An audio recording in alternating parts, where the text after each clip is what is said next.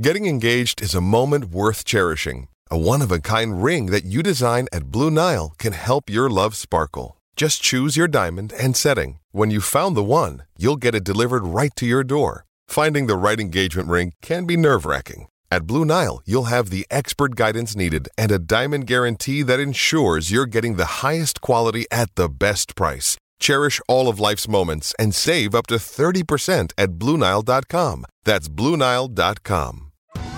Survivor 46 is here, and so is On Fire, the only official Survivor podcast. And we have a twist this season.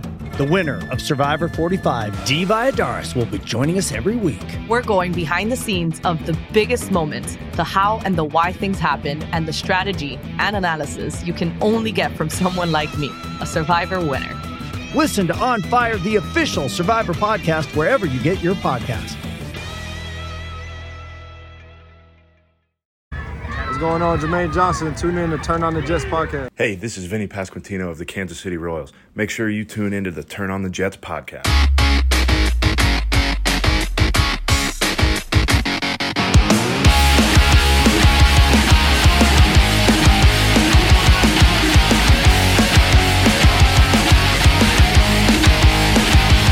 What's going on, everybody? Welcome back to the Turn on the Jets podcast. I'm your host, Will Parkinson at Will Paul on Twitter, Instagram, and TikTok. Wednesday episode edition. Obviously, make sure you guys check out the episode yesterday with my brother Charlie. Uh, you know, talking all things Jets offseason owners meeting. Joined by special guest. I want to say third or fourth time on the pod. Uh, pod now over the cap, Pro Football Focus. Um, I guess what doesn't he do at this point? Brad Spielberger. Uh, Brad, how are we doing today, man? I'm doing great. Yeah, thanks for having me back. I think it is fourth fourth time. Dude, uh, you know, it honor, might be a record. to be a, a repeat guest. Yeah, it might be a record. I think uh, you know Joe and Connor done a couple times, but I think you might be uh, might be pushing the record here. You passed Bryce Huff, so uh, you should get a big you should get an extension as well. Um, look, obviously, there's so much going on. There's a lot of different different things to tackle. Let's start with the Elijah Moore trade, just because obviously he was the biggest news of last week. He's one of the bigger names that honestly has probably been dealt this offseason via trade. Um, we've expected DeAndre Hopkins, people throwing out Mike Evans. Elijah Moore is one of the guys that has actually gotten moved. What'd you make of the trade in general? And I kind of want to have a conversation just a little bit about the big picture on why the trade does make sense, although in my opinion, the value wasn't particularly awesome. Yeah. So, I mean, look, when, when you put in a trade request as a second year player, that is going to ruffle a lot of feathers. Yes, we've seen guys like Deebo going into a contract year do that and still stay in San Fran. When you are early into your second season, it, it's not gonna say it's a guarantee to get traded. Obviously, you know, uh, what uh, Denzel Mims has been trying to get moved for a very long time at this point. But if you do retain value and other teams may be interested, and the funny thing, of course, is now you bring in Aaron Rodgers, who probably wouldn't mind playing with Aaron Rodgers, but now you're getting shipped out. So look, I think he's a good player. I think you would agree. I think he showed a lot of flashes as a rookie. He can separate very well. You can play him outside. I think, you know, kind of gets made too much. He's just a slot. I don't think he's just a slot, but nevertheless, the thing with the trade is look, getting a second round pick is awesome. I'm sure they were asking for probably a third by itself was the highest they realistically thought they could get. Um, and so getting a second is great. Uh, I think the conversation, some of the things that Jason and I talk about, and this isn't even tied to Jason and I's draft pick chart. It's kind of ignoring that. I know I put put out like the difference between the two picks for us is very late. That's not even the point. And the bigger point is I think some smarter teams have realized like either I could give the Jets just a third by itself, maybe give them a third, get back a fifth, whatever, or I can actually offer them a higher pick, but still get back a top 75 pick in return. And I think that you're kind of playing the law of averages and the probabilities there. Yes, you're more likely to find a dynamic, really good player at 43 or 42, whatever it is, than you are 74. Um, but but I think that is kind of an angle. And the last thing I said was, look, if Joe Douglas, if you want to say he's good at one thing, it is pl- trading players. Uh, so let's not, you know, knock him and say he's not good at that. But I, I just think it was a smart kind of maneuver from Cleveland. He fits perfectly in their offense. But look, the Jets have, you know, Garrett Wilson now, Allen Lazard. You know, I think now Lazard is 100% going to be the, you know, the big slot, and, and, it makes sense for a lot of reasons. Yeah, look, there's, I said it mentioned a couple days ago, and I kind of was talking about it on on a different show last night that the issue for the Jets is that Elijah Moore, yes, he is kind of primarily going to become a slot guy, and you know he can play outside, but we saw last year when he played outside, he didn't get the ball quite as much. That caused obviously problems. It, the Jets patched it up, but and apparently the Browns had called on, on Elijah um, after he made the trade request a year ago to win it by 30 points on a three or four game win streak, and you know you request a trade, it, it just it comes off the wrong way. I think Connor Rogers mentioned it. The Jets based on the the history of um, Elijah Moore's agent, the Jets would have had to pay him after this year, going to year four because he's a second round pick. I don't know how that would have happened. There's all these different factors there. The Jets, the biggest picture is the Jets needed that second second round pick, knowing one of those is going to probably go for Aaron Rodgers. Maybe Joe Douglas fleeces the Packers, and it's really not even a second round pick this year. Which apparently the offer started at a four, which is objectively hilarious. Um, that said, the Jets need to fill holes at center. There's probably a hole at tackle. You can make the argument there's not, but they need to tackle long term. Duane Brown's going to play at max a year. They obviously a whole interior defensive line, which we'll get to, uh, and safety. Having two top 43 picks and still getting Aaron Rodgers is the goal. And unfortunately for the Jets, you know, all of the, all the young guys, he was the most expendable. He has more value than Michael Carter or other guys that are kind of in that RB2 wide receiver two range. And, you know, Corey Davis might have value. Maybe he goes to the Packers in this deal, but Corey Davis's value is not a second round pick. So, or a third. So it's not ideal. Again, you took the guy 34th overall 24 months ago. He's going to make a million bucks this year. He's 22 years old. He's homegrown. Like you'd like to keep that guy. That said, if you're going to backfill him with an Odell Beckham, which we'll get to, or someone of the sort, it's probably a net even and in terms of production, maybe Elijah's maybe a little better at this point, but you're getting Aaron Rodgers for basically Elijah Moore in a third round pick if you want to look at it that way, which is pretty good. Um, it's, it's more just funny to me that everyone just assumed Elijah would be in the Packers trade and he was traded within 35 minutes of signing Mecole Hardman. Um, I want to kind of get your opinion on there's there's two other trades and signings they've made that it's kind of not the Lazard move as much. I think the Lazard move makes sense, but it also has to do with Hackett, Rodgers. I think there's a little bit of a, you know, it's one or the other. Mecole Hardman and Chuck Clark are two names that they're not going to get the buzz and they're not going to make the Jets, you know, go from seven wins to 12 wins. But they are guys that down make you want to make a playoff run, you need guys that are durable or guys that are explosive.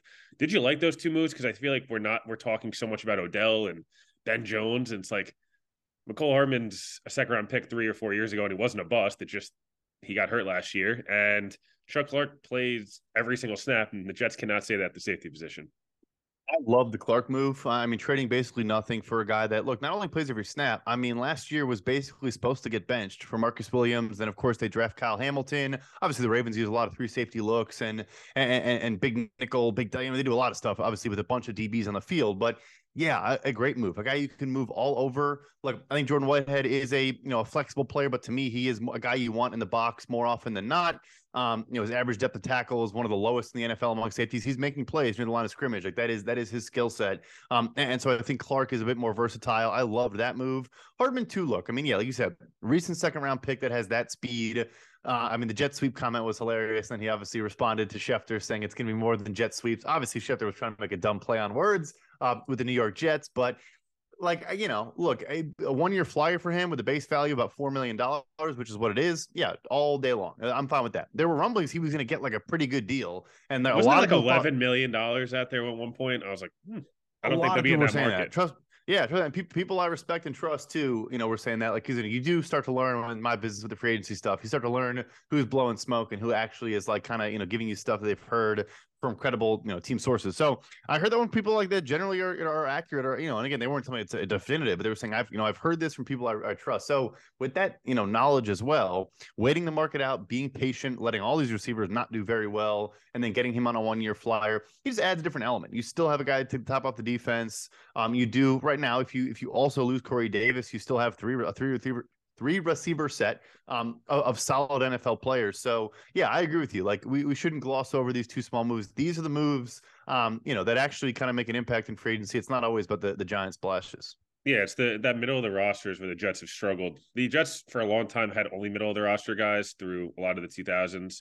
Uh, they're not the 2000s, sorry, the 2010s, which is why they struggled. You didn't have those elite playmakers. Now they have five or six like true blue chip Pro Bowl, all pro level guys. They're all like 23, 24 years old. Um, obviously, CJ Mosley's the kind of outlier there, but now it's like the middle of the roster needs to be worked on. That's what happens when you you miss on some of these second, third, and fourth round picks. I kind of wanted to get to a couple of different names here. Obviously, the Jets are kind of either involved in um, or not, but I want to just start with Quinn Williams quickly. Obviously, we haven't. We probably were on the pod maybe I don't know before the combine and Senior Bowl and stuff, and we were talking about Quinn Williams extension. I don't think anything's changed there. If anything, it's just like a foregone conclusion it's going to get done, which is a little weird just because I don't think anyone's used to that. Like every other team, when this happens, it feels like it just feels like Quinn's not going anywhere unless something crazy happens. But has your mind changed at all on what he might get or, or what we're looking at just with the Daron Payne move? Um, him obviously getting extended first. I was hoping the Jets would smart business would beat anyone else to the market, but I, I Quinn Williams is a better player than Daron Payne, so I don't think it's it's more of beating Jeffrey Simmons, Dexter Lawrence um, to the market. So how's that kind of how do you think that works out? Because obviously Quincy got paid. They wouldn't have paid Quincy, I don't think, if uh, Quinn's not next. I agree. I do think the Quincy was like a classic Marcus Markieff Morris situation. If only Quinnen would take a discount, eh, but I, I don't know if that's going to be the case. But um, yeah, it's funny because I probably came on this show, maybe even defended my position where last year around this time I projected a bunch of those guys uh, extensions, and I had it at five years, 105 million, and a lot of Jets Twitter thought I was crazy. Uh, the Jets would sign a contract for five years, 105 million on Quinnen yesterday if they could. I think it's going to be over $25 million a year. I really do. Um, because you mentioned, look, the, the Daron Payne contract is a signal, four years, 90, 22 and a half. But then also, and these guys aren't like necessarily comps, but when you see Dre'Mont Jones and Zach Allen and all these other guys even David Onyemata and, and Dalvin Tomlinson, like everyone in that position did so well. Um, it, it's because they know where the market is going. Because the guys you mentioned, Jeffrey Simmons, Quinnen Williams, um, and uh, and Dexter Lawrence. So yeah, uh, look, they, I'm sure the Jets are being proactive, trying to get it done early. But again, the agent also knows, like, I'm not going to get, you're not going to get a massive discount. You'll get a small discount. Um, by you know first to market but yeah i mean i think it's going to be four years 100 million in, in that range yeah, I think that it's also. I'm curious your thoughts on this. We were talking about this. I was talking this with a couple people earlier. The Odell move, Ben Jones potentially. I thought Calais Campbell fit in this bucket. Obviously, he ended up taking the Falcons offer, which makes no sense, but whatever. Um, and then obviously the Rodgers and the Quinnen Williams extension. It all kind of feels to me like once Rodgers gets announced, we get like a flurry of like four Jets Schefter Rapoport notifications in like a 30 minute window where Quinn, Quinn's extension, how they fit, you know, what do they have to make his cap number this year versus how much do they backload it?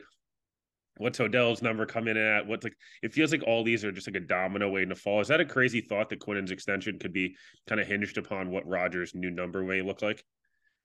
Fair question. So the thing there is because you already have the fifth year option on the books at nine and a half million, like you probably could keep his cap number close to that. Even I know it sounds crazy to say four year 100 and keep his cap number at 10, but that's what we see. Maybe it goes up a little bit. So from a cap standpoint, you're probably fine there. Um, and then I think you do, unfortunately, with not unfortunately, but you know, with all the, all the little one year deals you're mentioning, they're going to be full void years, right? So you're giving, I think Odell's going to sign for like one year, like six mil. Like I don't think he's going to get the, the value he's looking for. Um, and you realistically keep his cap hit in the first year at like a million and a half dollars and just push everything else down the line. Um, same with the Ben Jones if he wants to keep playing football. Um, you know, give him a one year, six or seven, and maybe even less than that, and just you know prorate it. So, but I think it's a good point though. I do think once that happens, it's going to be a catalyst for a bunch of things. Um, and I saw this morning too. I don't know if it's true yet, but Corey Davis, if he's not part of the Packers trade, uh, I, I don't know if he has a place on the roster at that point. If he if he's not, I mean, ten and a half million for him going to the last year of his deal. You touched on it earlier. There's not a lot of trade value there. It's kind of like a fifth or sixth round pick, frankly, in my opinion. Um, unless the team gets an extension done as a part of the trade. Um, so yeah, that, that him. Duane Brown, you mentioned, uh, you know, is kind of becomes an interesting one as well. Uh, and then Carl Lawson, of course, is is interesting. You know, with 15 million potential clearing as well. Yeah, it'd be interesting. I think I'd like to see what they do with Lawson in terms of do they extend him and make it like two for 20 and add there's no guaranteed money left. So do they try to guarantee some money, some injury protections, uh, things of that sort to lower his number? Because I think he's a good player. The Jets love him, but at 15 million, I'm not sure seven sacks a year is going to get you 15 million, maybe sure. Maybe on the open market, I'm sure he'd be a hotly contested name. I just think there is the injury history there and he he wasn't amazing last year. It was good. Like he had some nice moments, but they played a lot of backup tackles on his side, and I felt like other guys ate a little bit more than he did. Um, the Corey Davis thing, yeah, they could clear a ton of money. Corey's like if he stays around, he's your wide receiver four or five. It seems like at this point, and he's you're not paying Corey Davis 12, 13 million a year to be wide receiver four or five. Uh, so I think he's either in the Packers trade or he's another classic. What they do with Crowder, you like take a pay yep. cut or, or we're going to cut you. Um, did they? They didn't extend the the Mosley contract's weird. I know it's like the more you have to push it out, you're eventually gonna have to pay. Uh, his cap number is just to keep ballooning uh, more down the line. You think that they're just kind of waiting, uh, similar with him, uh, just like we really don't want to have to do this, but if we do, if we need to clear space, like that's what it feels like with uh with CJ, where it's like great player, still really good, but the longer we have to pay him twenty eight million dollars a year, like the worse it's going to get.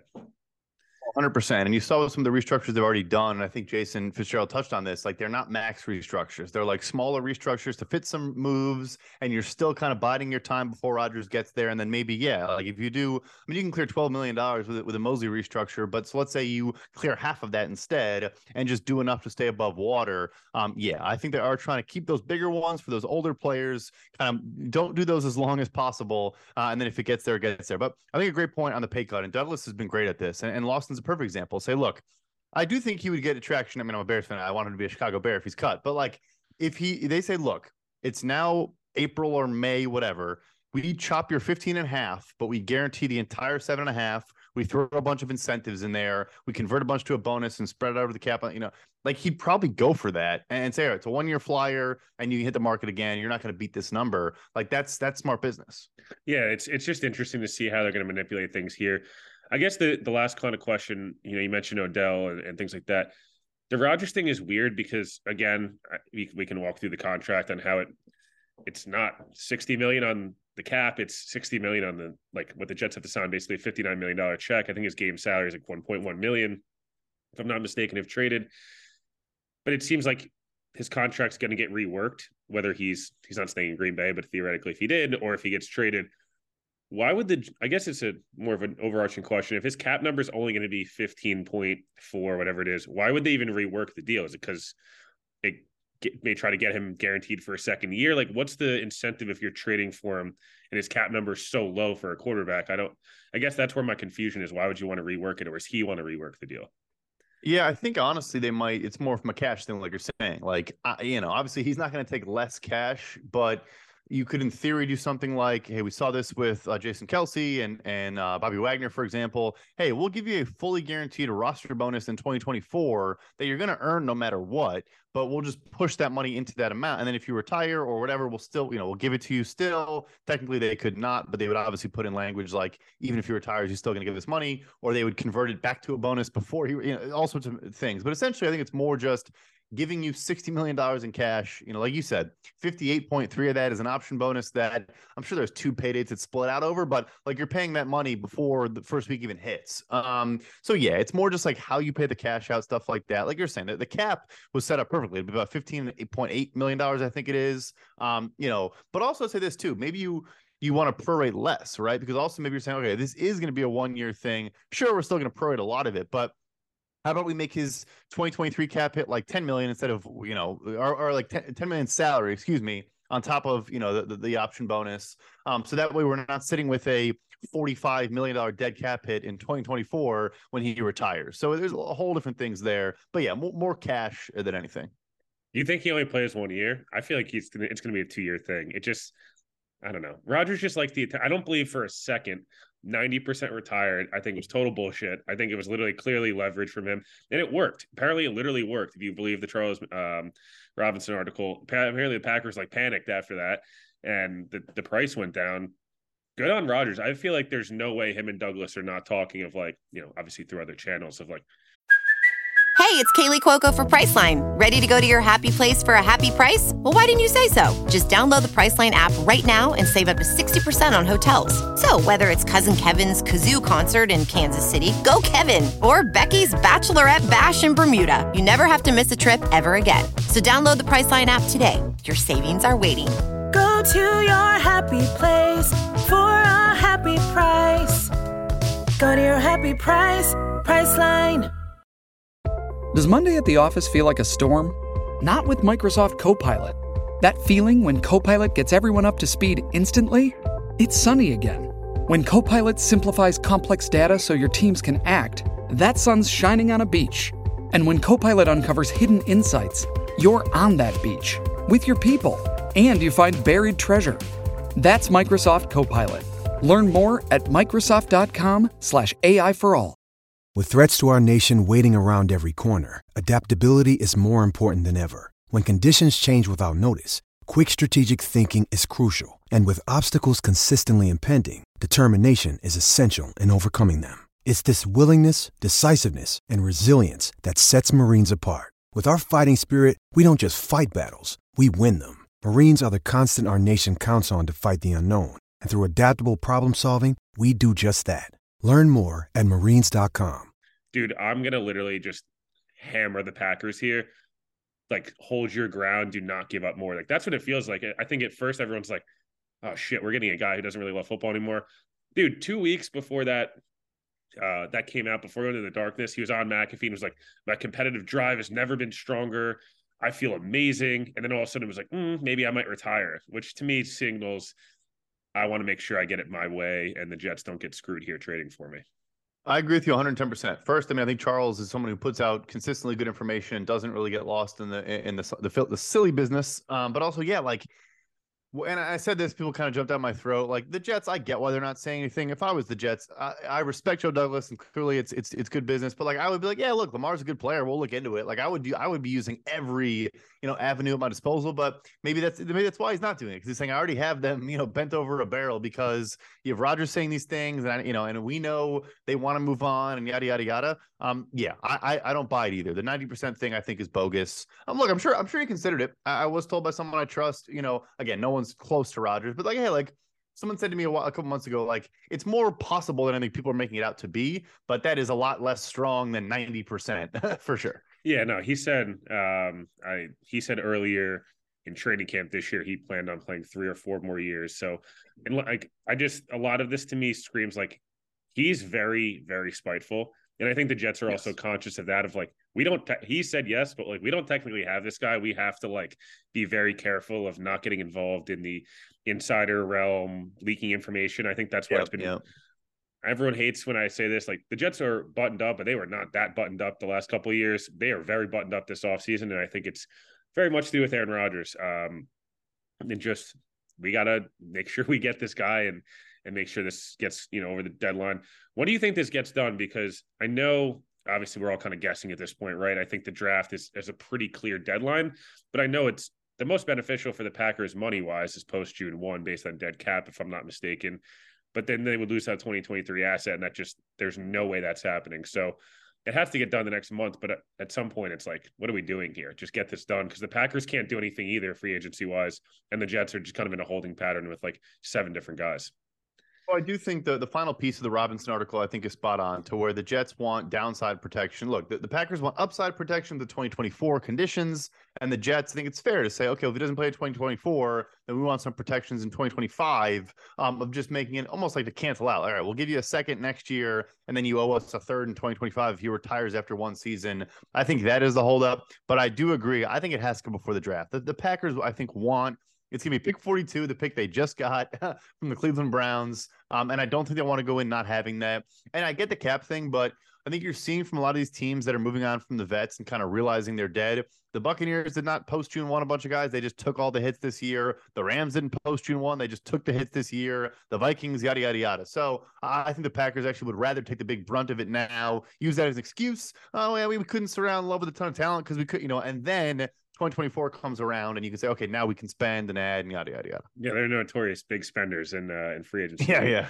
it is it is very clear, not to take a shot at Packers fans, but uh, you guys have clearly not experienced any hard times in the last 30 oh. years because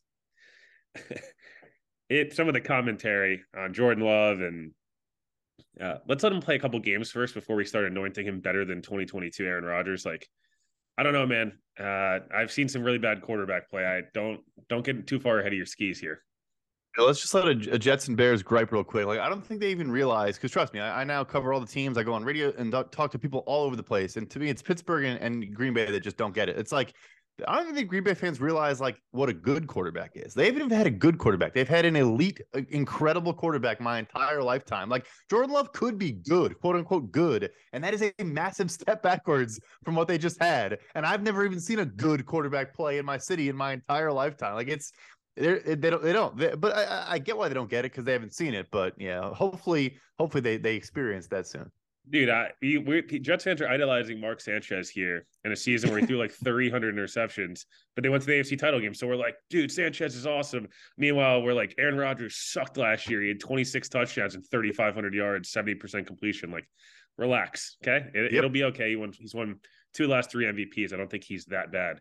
Um, even if you don't like, even if you don't like the way he he speaks and other things. Um, a couple other topics here. One, what's like the ceiling? I know it's hard. It's not a finished product, and you know you're watching some of the tackles now. We can talk about them. The Jets are still likely going to have two uh, top 43 picks. They still have probably three or four free agency moves. We mentioned Odell, Ben Jones. Uh, you know, likely is going to have to add defensive tackle, and then obviously Rodgers coming in. What's what's the ceiling for this team? Like, is it that unrealistic for me to think if they nail at least one, if not both, of 13 and 43 or 42, whatever, this is a team that can compete for a Super Bowl. Like, I don't, I just don't see why that's not possible.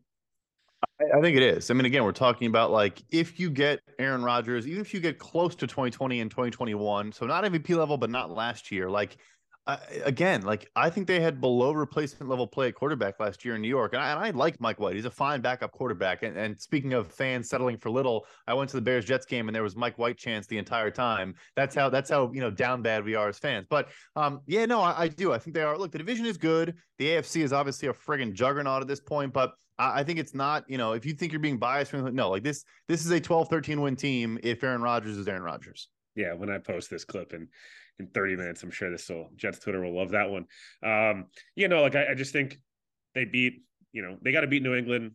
Like that's obviously a guarantee, like a, a no nonsense that has to happen. You've got, you know, bugaboos like Philly and the Giants and things like that of rivalries or teams you've never really beaten before.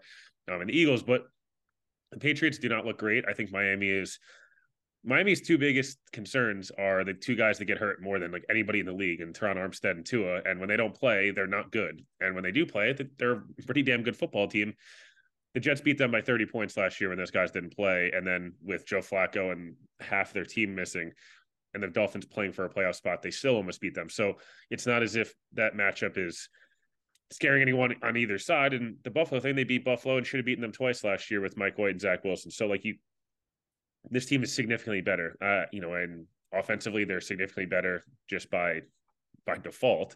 Um, but if you get real Aaron Rodgers and like, you know, you get anything close to 2020, 2021 Aaron Rodgers, like, yeah, 12, 13 wins is not that crazy. And, you know, I saw some reports Gabe Davis is still viewed as a fringe one in Buffalo, which um, good luck with that. Uh, but whatever. I want to kind of ask you about some of the tackles here. I know you've gotten into watching a couple of the, the first round tackles the Jets have a couple places they could go. I put out the the question earlier, and it seems like people all disagree, which I'm actually surprised about. Obviously, if a Jalen Carter gets to 13, that's a whole different conversation. I don't think that happens. I'm just saying they do have a huge hole there, and Quinn Williams and Jalen Carter would be disgusting. Obviously, um, there's the Jackson Smith-Njigba situation where the Jets have a hole at receiver. They don't get an Odell Beckham. Does that intrigue you to reunite those two guys? Give Rodgers weapons, and the real big one is like you got to protect Rodgers. There's three, you know, blue chip tackle prospects, Skoronski, Johnson, and Jones. Do you like one better than the other three that you've seen so far, or who do you think maybe potentially fits any of you mock Jones to uh to the Jets in your latest mock draft? Yeah, I think honestly they all have positives and drawbacks, and that's not you know, that's that's draft analysis. But like both Broderick Jones and Paris Johnson, to me, I think are the best tackle prospects in this class. I think they can get beat by bull rushes pretty pretty easily. Both of those guys, they got to get a little bit stronger in their anchor, but both of them in space as run blockers are really, really, really good players. And obviously, I think that would be attractive to Nathaniel Hackett in this offense. So I think either one honestly makes a lot of sense from that standpoint. I just think it does make a ton of sense. Like you said, I mean, Duane Brown's gonna be 37 years old next year. I know Mekhi Becton's posting thirst traps from the gym, but you know, who knows? Who knows if he's gonna be around? It's it's the it's the fifth year option decision this offseason. So if they decline, that's due May 1st, so right after the draft. So we, we might have an indication right away. Um, yeah, I guess look, I guess I'll like say Broderick Jones. Um, because I just think like I like Paris Johnson. I, I, think he's still unrefined. Obviously, played right guard. I think you can see that in his tape a little bit.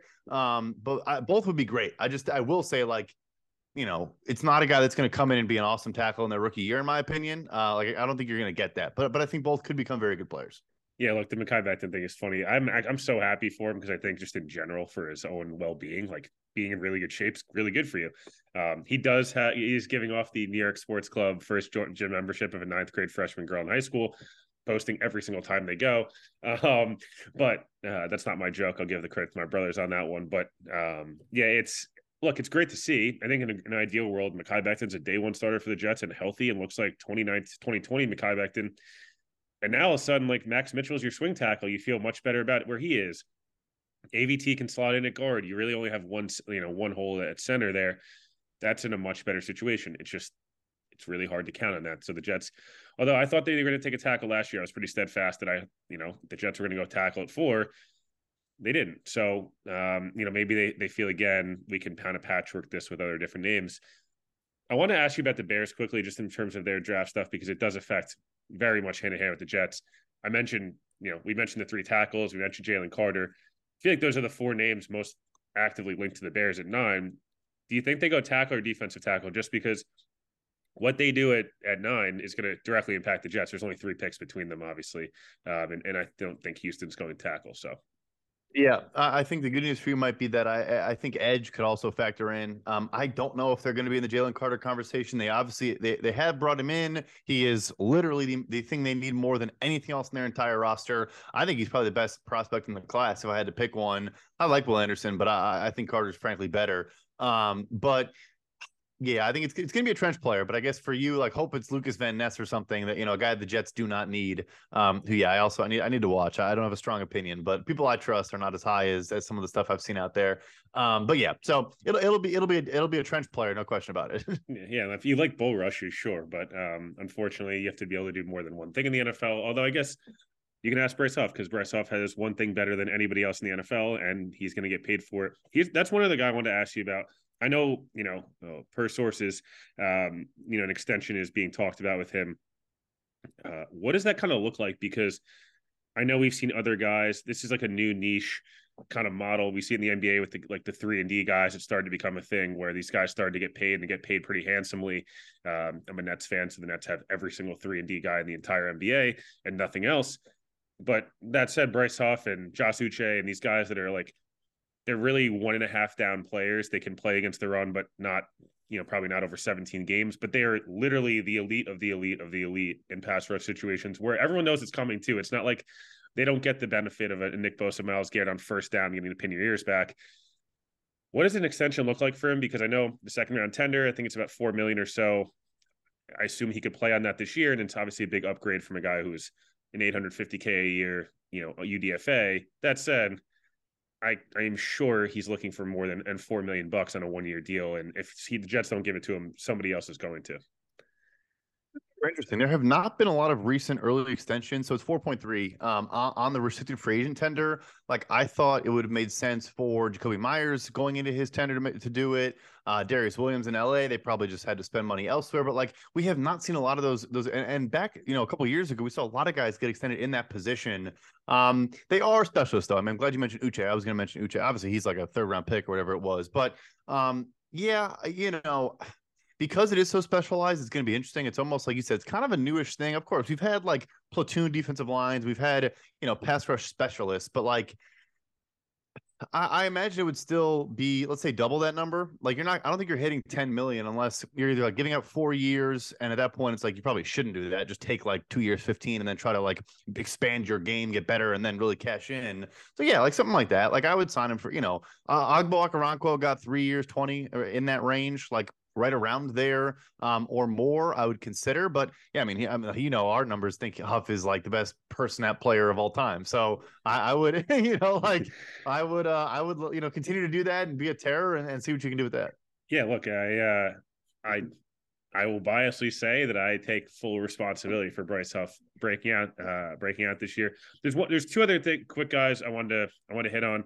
One, this is a totally news, this is a biased TOJ, uh, TOJ pod name, but a guy like Justin Hardee, I know this is he's a special teams guy, and it's very interesting how this market develops. It's another niche market.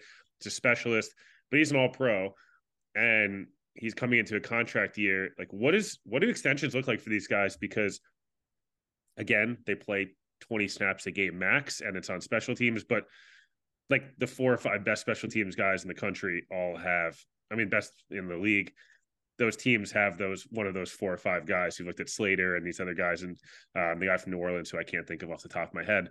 What does something look like, uh, you know, with that? They've done pretty well. So there's been a bunch recently. Um, I want to say like Frankie Luvu is now a full time player, but he I think got extended as a as a Jet special legend. teamer. Yeah, dude. Oh, okay. There you go. Um, yeah, he was he was awesome last year. But like, there have been a bunch of dudes that have done really well in that market. Um, Jalen Reeves Maybin uh, has done pretty well last year. Um, safeties, but I'm blanking on who they are. Like, he could get like three, four, four and a half million dollars a year. Like, the teams are now paying more for that. If you are one of those premier, premier special teams players, um, and I do think he definitely falls in that category. And then last one I wanted to hit on. This is something that I was probably the biggest concern of. Although if you objectively look at it, it's kind of funny Zach Wilson being the Jets backup quarterback to me doesn't feel feasible, especially just being the lock as the backup quarterback. Maybe he wins the job, which would be great. Um, I think he's going to play a gazillion snaps in the Hall of Fame game. I think he's going to play every snap of preseason game one and two. I think the Jets, in my opinion, are probably going to try to move him mid preseason when that cap hit is not quite as bad, the dead cap money and all this different stuff. If I'm not mistaken, like he's another guy where there's a lot of guaranteed money left, and you kind of have to be really dicey with that. Maybe he gets a little value back. Maybe he goes for a, a you know high th- conditional three because someone gets hurt and these other things happen. What did the Jets do at backup quarterback? Because they said he's the number two quarterback in the roster right now. Technically, there's only two quarterbacks, which is funny if you actually hear the whole clip. Uh, Chris Streveler, I guess, QB one, but you can't possibly have I, just don't see a world in which Zach is just the guaranteed guy and there's nobody else they add to the roster. Like they either have to draft somebody or sign somebody at this point. I, I would assume. I think it's borderline irresponsible. If you're going to make a push, especially if it's going to be a one year push, you have to have a good backup quarterback. I think teams across the league are understanding that more. But like for me, it's something that like honestly drives me insane. Like if you're going to be one of those go all in type teams and you're not going to address a guy that could start four games for you, you know, and, and Rodgers is incredible of playing through injuries, but was injured last year, probably could have used, you know, more time off. Um, I think he does stay because I'm buying that they really want him to like be Rodgers' mentee and like hopefully still get back on track. Maybe I'm just, you know, buying up a bunch of fake narratives, but yeah, the issue is like the sell is selling as low as humanly possible. Like it's literally like the value could not be lower. Um, I agree, probably would be conditional, but the conditions would be like he's got to play a bunch, and so realistically, it probably turns like a four or a five. And at that point, you're you know two years of a, of a top two overall pick, you're selling for a day three throwaway. Um, I hear you. He should not be locked in as number two. It's a heck of a lot of money for a QB three. Um, you know, Streveler is not a terrible backup, I guess, but no, I think they need to look into like the just a name, but like you know, we saw Nick Mullens get traded last year. Like we saw some guys with connections to staff, like that are that that, that like carried some value because teams know they can in a pinch go two and one over a three game stretch. Like you, you, need one of those guys, in my opinion. Yeah, not not Flacco or Mike White. Oh, guys who won games for the Jets last year. Um, you know, obviously there's a lot to there's a lot to kind of unpack here, and um, you know, a lot of a lot will change in the next month with the Jets. Right now, it's just a lot of pretty good hunch that this is going to happen. Hypotheticals, unfortunately, until these guys are locked in. Obviously, knowing being a Jets fan, I'm sure as a Bears fan, you know, you got to take everything with a grain of salt. Um, although I will say the confidence with which Joe Douglas, the smile on Joe Douglas's face, speaking with Janae Coakley on uh, on SNY the other night. Seemed like a guy who knows this deal is very much about to be done. Um, again, did like your idea of 2024 maybe being the sliding scale pick. Hey, if he doesn't retire by April 28th next year, it's a it's a one. If he if he does retire, we get back. It's really only a four or five going to you guys and and stuff like that. I do think that makes a little more sense than the 2025 stuff, just because you know, if you're the Jets and you want this to be a two year window, you you'd ideally like that to not uh not have to basically not get a pick in return. So um make sure you you know catching you know Brad's stuff obviously PFF over the cap. Um I'm sure there's a million other places you're doing stuff these days. We Did do did do a hit on the the Jets team site, so if you didn't check that out, make sure you do. Um, yeah. you know, obviously appreciate you you know hopping on, taking some time. I'm still loyal to the TOJ pod, like you uh let, let, me know that day. Yeah, thanks to Jets for having me, but I was just a tune up for the TOJ pod. yeah, dude, we got they they they know they know the deal. You know, they got they know they know. It's, a, it's, just it was a there was an opening act for uh for the main for the main performance. But uh, I appreciate you hopping on, guys. We'll be back later this week uh with another episode, and then obviously anything breaks with Rodgers, uh you know, hop on here and uh, and talk some ball. Ah, mmm, the first taste of rare bourbon you finally got your hands on. That's nice. At Caskers.com, we make this experience easy. Caskers is a one stop spirit curator with an impressive selection of exclusive, sought after, rare, and household names in the realm of premium spirits and champagne. Discover the top flavors of the year now by going to Caskers.com and using code WELCOME10 for $10 off your first purchase. Get $10 off your first purchase with code WELCOME10 at Caskers.com. Ah, mmm. The first taste of rare bourbon you finally got your hands on. That's nice. At Caskers.com, we make this experience easy. Caskers is a one stop spirit curator with an impressive selection of exclusive, sought after, rare, and household names in the realm of premium spirits and champagne. Discover the top flavors of the year now by going to Caskers.com and using code WELCOME10 for $10 off your first purchase. Get $10 off your first purchase with code WELCOME10 at Caskers.com.